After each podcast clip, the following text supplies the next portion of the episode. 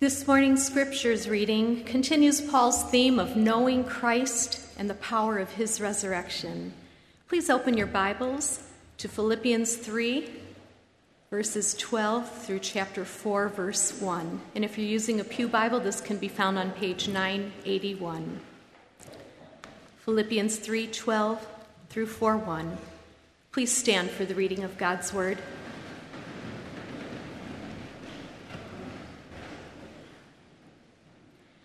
Not that I have already obtained this or am already perfect, but I press on to make it my own, because Christ Jesus has made me his own.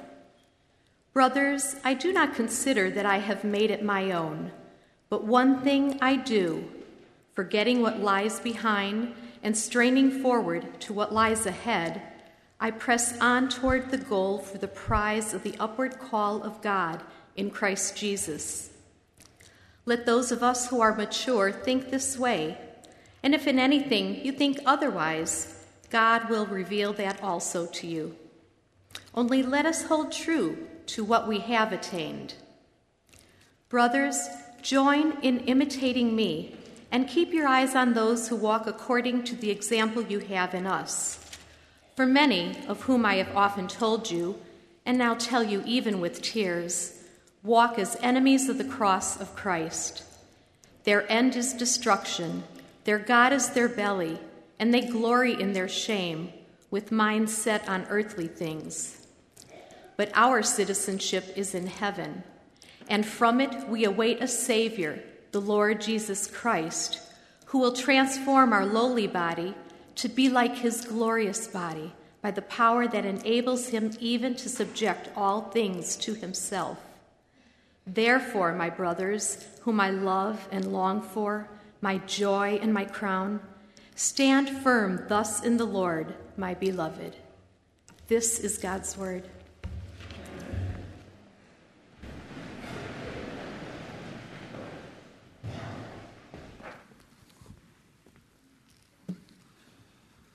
Will you please bow in prayer with me?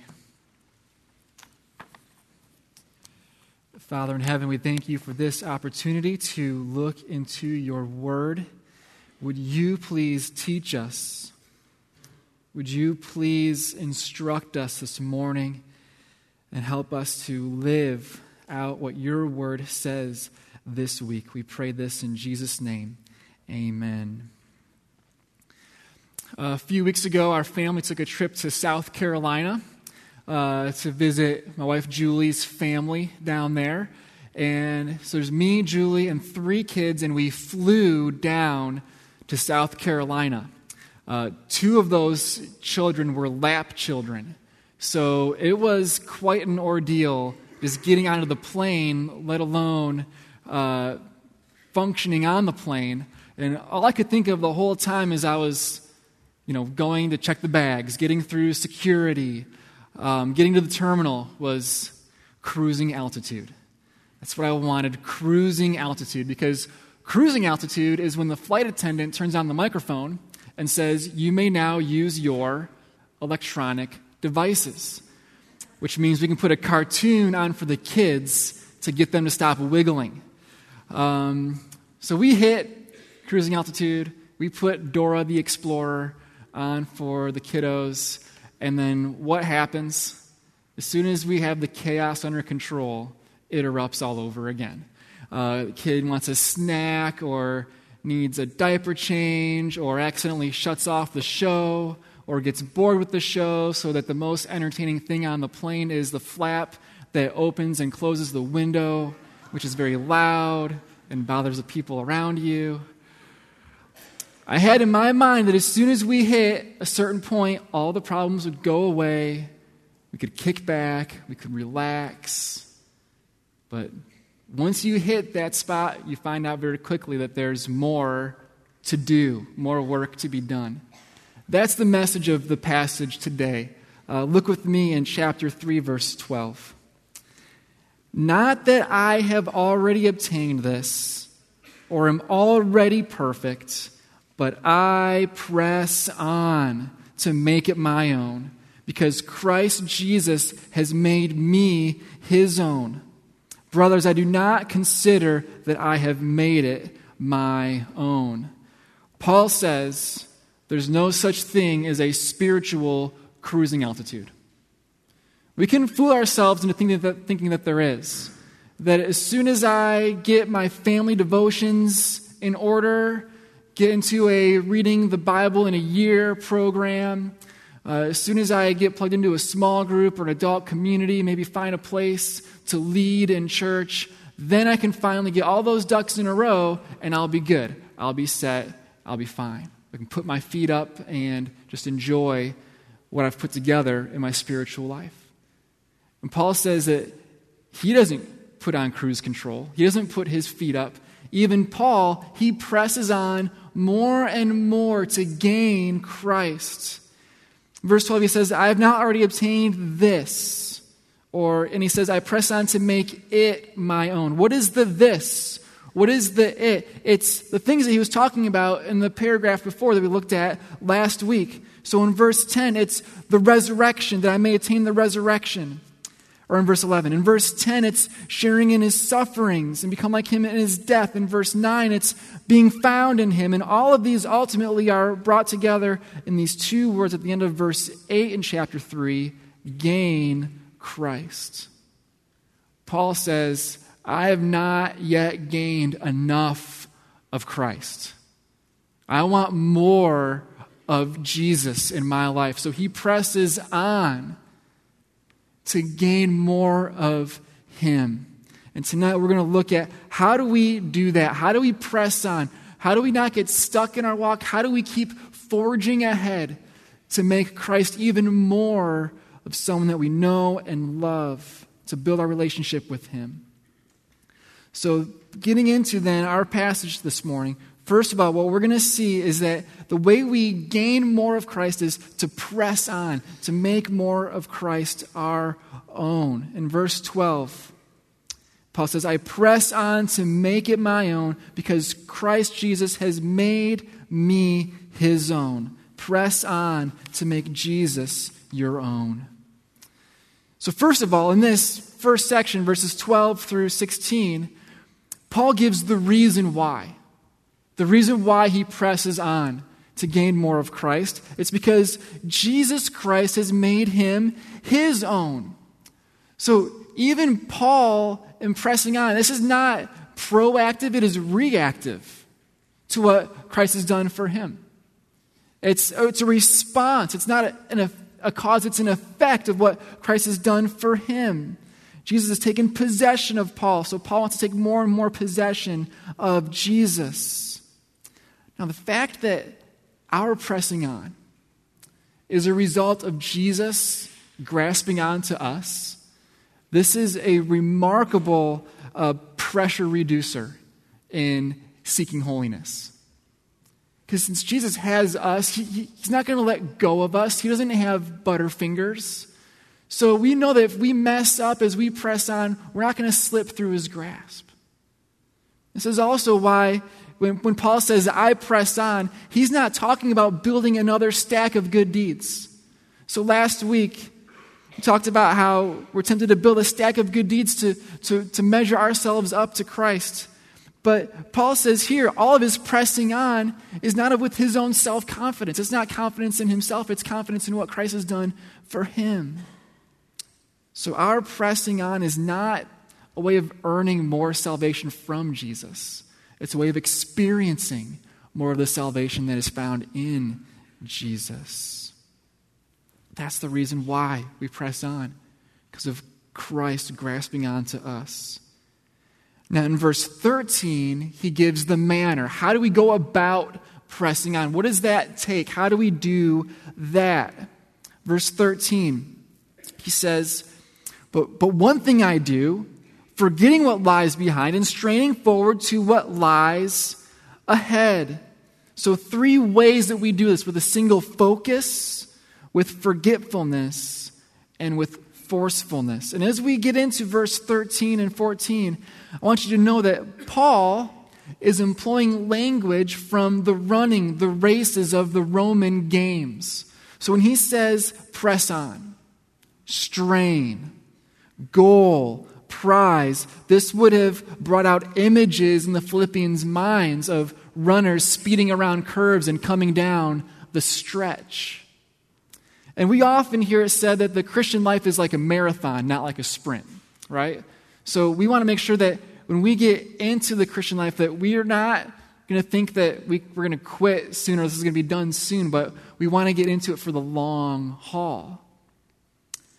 But what we can do is, with that marathon analogy, we can kind of tell ourselves, well, this is going to take a while. I better pace myself. I better, I better go easy on this. It's going to be a long jaunt here. But Paul calls us not to jog, but to run, to run with all of our might with these words. And in 1 Corinthians chapter 9, he called the Corinthians, run as to win the prize. So we need to press on with intensity here. So, first of all, the single focus. Get this when he says in verse 13, one thing I do. What is that one thing? He fills it out in verse 14 when he says, I press on for the goal, for the prize, for the upward call of God in Christ Jesus. One thing, one goal, one prize, one call, one God, one Savior. Paul has a single focus. And what we could do is when we see a passage like this that tells us to press on and to, to, to go for Christ all the more, we might first in our minds think of all the things that we need to add into our life. All the things that we need to start including so that we can press on all the more. And when Paul says he aims for one thing, that really tells us that before we add stuff, we need to eliminate some stuff.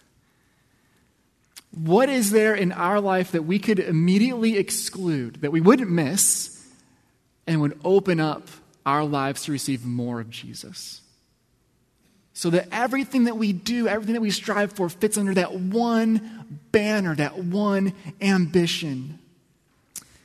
How much TV, internet, hobbies, video games, activities, sports, or sports camps could we and our families say no to so that we can say yes to more of Christ?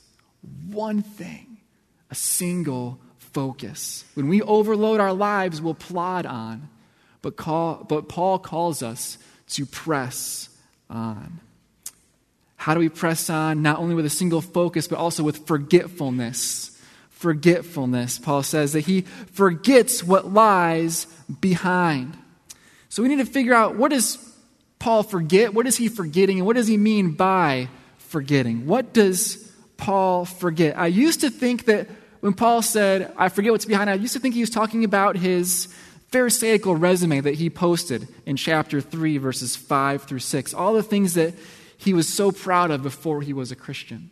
But digging into this passage this week, I've come to, to change my opinion on that because whenever Paul talks about the Christian life as a race, he's talking about like the, the Christian life as such, as that union and that unity of that life. So he's never talking about everything that happened before your life when he says that we run that race.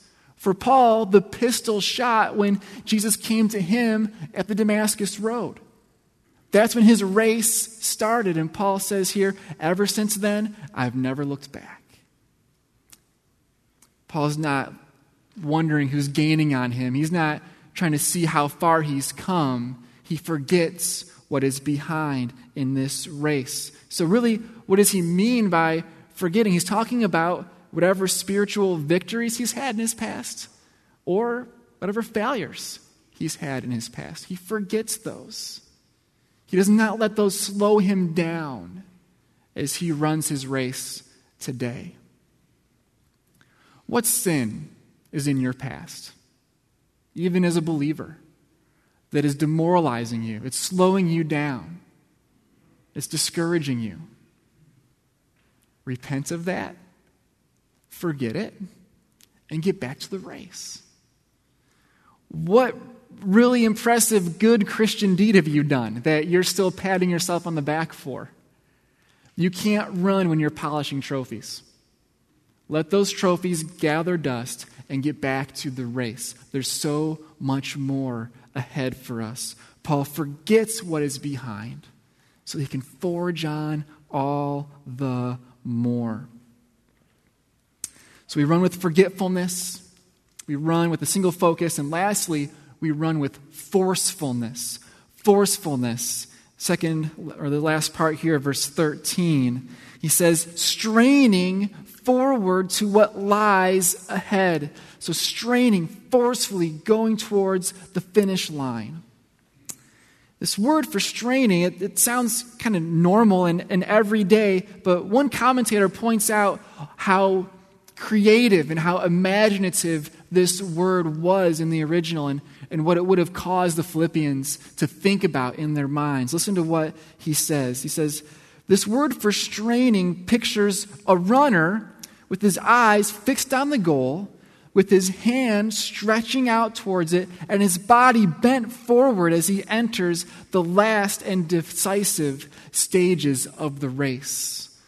This is final turn forcefulness that Paul is talking about here. There was a cross country coach who used to give his runners an, an award for every competitor that they passed in the last mile of the race because he wanted to award them for running their hardest and running their best when it counted the most. What Paul is saying here is I run my whole life like it's the last mile. I'm always straining, I'm always bending and reaching for the goal. What is that goal?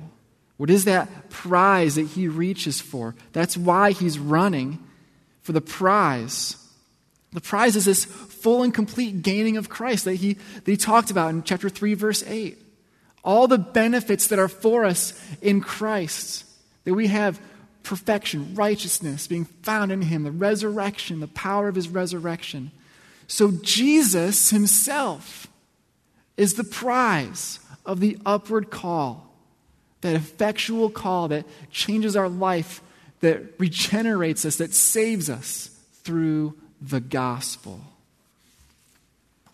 And notice when Paul talks about pressing on, all of his striving, he surrounds his striving with what God has done for him in Christ. He started it off in verse 12 Christ made me his own. And then here in verse 14, he says, This is the upward call of God in Christ. God called him, God enlisted him, God drafted him into the race. Our pressing on is so much more about what God has done for us through Jesus than what we even do for him. And when we get a picture of that, it motivates us to run with all our might. Now, you might be thinking, Eric, that's, that's Paul talking here. I mean, Paul's talking about what he does. Certainly, we can't ever expect to measure up to Paul's spiritual life, right? Um, I would expect that too, if not for verse 15, when Paul says, All of you should think like me. Verse 15, let those of us who are mature think this way. Growing more mature in the Christian race means that we strive for Christ all the more. Whatever holds us back, we get rid of that stuff. We put our, pri- our eyes on the prize of Jesus all the more. That's how we grow in maturity. And as we grow, as we speed up our pace, as we press on, we become a little bit more impatient to grasp more of Christ. We, we desire more and more to know Him. But when that happens, we also become less impatient towards others who have not come to our spot in the race. Look at the second half of verse 15. He says, And if in anything you think otherwise, God will reveal that also to you. So Paul says, if you're still catching on to this, if you're still figuring these things out, that's okay. God will reveal that to you. Paul leaves it up to God to, to show that. patience towards those who are not to his part in the race, but still expecting us to open our hearts to God's revelation, to be instructed in that way so that we can think more like the Apostle Paul in these things. Verse 16, he says, Wherever you are in the race, live up to where you are. Verse 16, only let us hold true to what we have attained. So if you're further ahead, don't act like you're farther than you are. Don't act like you're not quite as far. If you're less mature, don't act more mature than you are. Don't act less mature than you are. But whatever you have gained of Christ, whatever you've learned of Him, whatever you've experienced in Him, live up to that. Live up to what He has given you. Live up to what you have attained. So, if you're looking at verses 12 through 16, I hope we are all convinced that the concept of a spiritual cruising altitude has no place in the Christian life. There's so much more of Jesus for us to make our own, for us to know Him. So, first of all, we need to press on to know Him. We need to run hard to gain Him.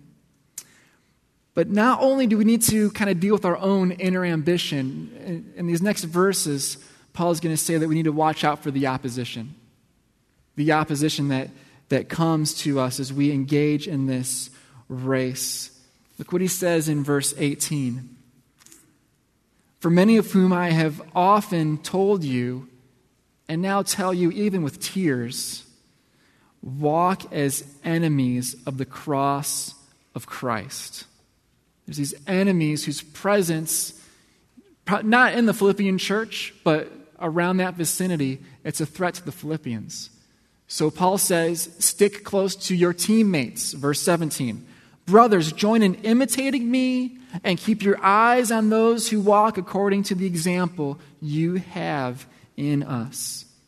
So, how do we gain more of Christ? Because he has laid hold of us. First of all, we press on to gain more of Christ. But then, now, here, secondly, we imitate those who press on to gain more of Christ.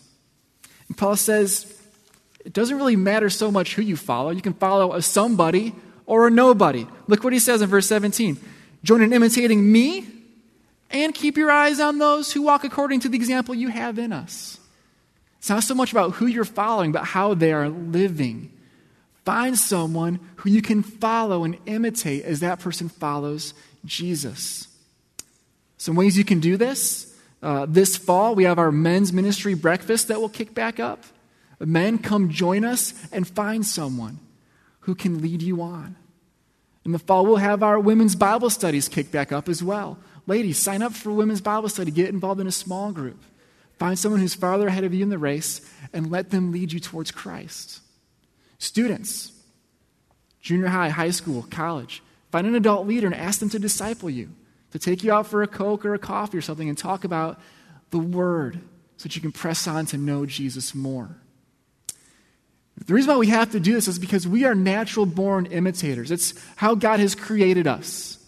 He created us to reflect His glory, to reflect His image. But the problem is that because of the sin that still resides inside of us, we are compelled to imitate the sin in other people rather than the goodness. That's why he says, imitate those who walk according to this example. These people, verse 18, Paul has compassion for, he has tears for them, but they are enemies of the cross, and it's apparent from how they walk. And Paul gives four descriptions of how they walk as enemies of the cross.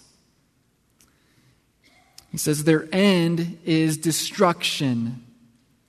Why is their end destruction? Who are these people? He's probably talking about those who were around the Philippian vicinity who claimed to be Christians, but were not really true Christians because they said in order to be truly saved, you still had to hold to the old covenant Jewish ceremonies and rites if you wanted to be a complete Christian.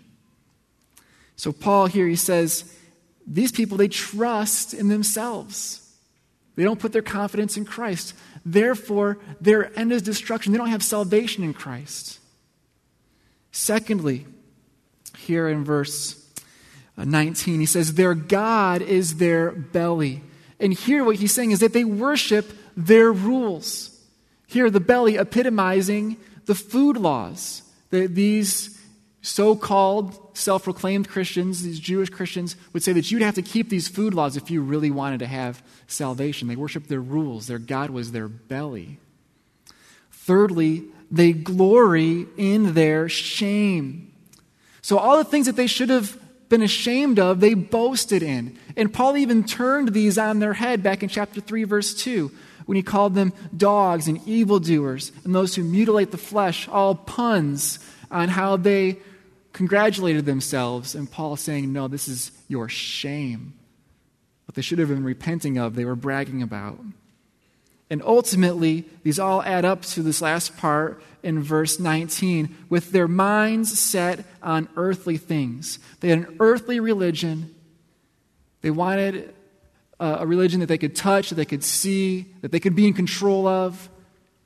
And therefore, it was not a religion, it was not something that offered them salvation at all. Paul says, walk out, watch out for these people and walk in a way according to his example.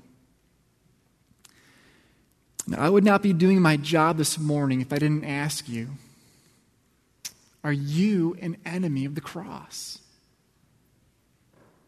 Is your boast in your sin? Are you rejecting Jesus? Are you aimed toward the destination of destruction? This morning, receive Christ. Hear the gospel that you can start a new life by receiving Him, putting your confidence in Him. You can join the race this morning. Turn away from your sin, put your confidence in Christ and in Him alone. Become a friend of the cross this morning. With all this pressing on and all this imitating those who press on, we might ask ourselves, well, will we ever get the prize? Will we ever gain Christ? Is all, all we ever do is it just pressing on? Is it just running? Do we ever get the reward? And that is how Paul ends our passage here. We will attain the resurrection when he returns. So don't only press on, don't only imitate those who press on, but anticipate uh, anticipate the day when you will have Jesus as your own. Verse 20. But our citizenship is in heaven, and from it we await a Savior, the Lord Jesus Christ, who will transform our lowly body to be like his glorious body, and the power that enables by the power that enables him even to subject all things to himself. These verses contain one glorious truth and three amazing promises that go with it. The glorious truth is that those who trust in Jesus are not citizens of this world. Our citizenship already resides in heaven. This, this language would have, uh, would have resonated with the Philippians because they lived in a town called Philippi with Roman citizenship. So they knew what it meant to live in one place, to be, to, but to be a citizen of another place. All the rights and privileges belonging to heaven had come to the Philippians. It's come to us if we've trusted in Christ.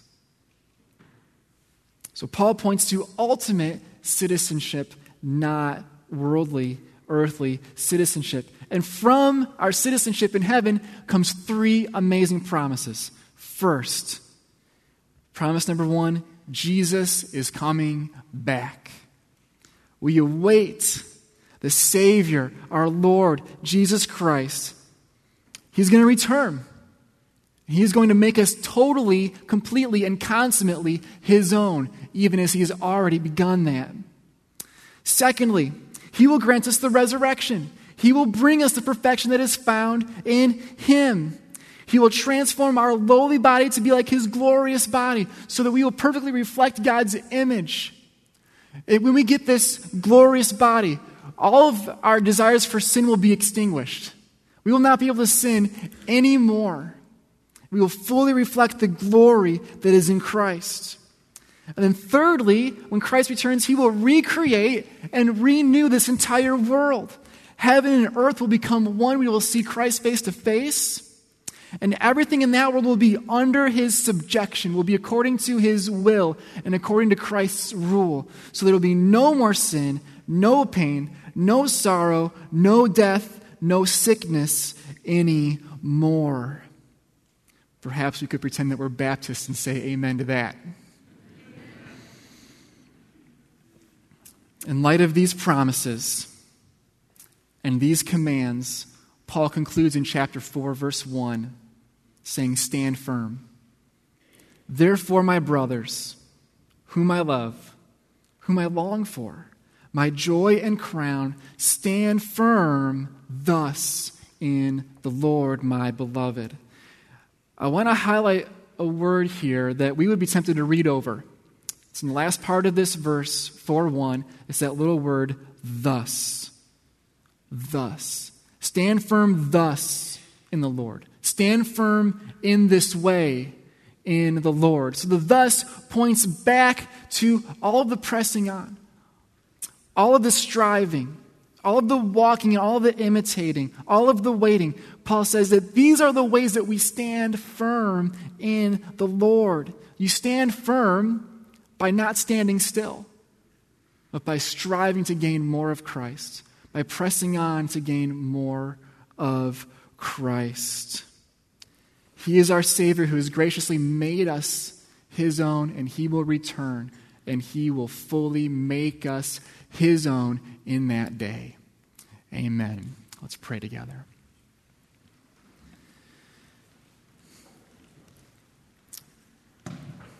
Father, we pray along with the Apostle John come quickly, Lord Jesus. And in the meantime, as we wait for that day, give us the power to press on towards Him. One thing, just that. We pray this in Jesus' name. Amen.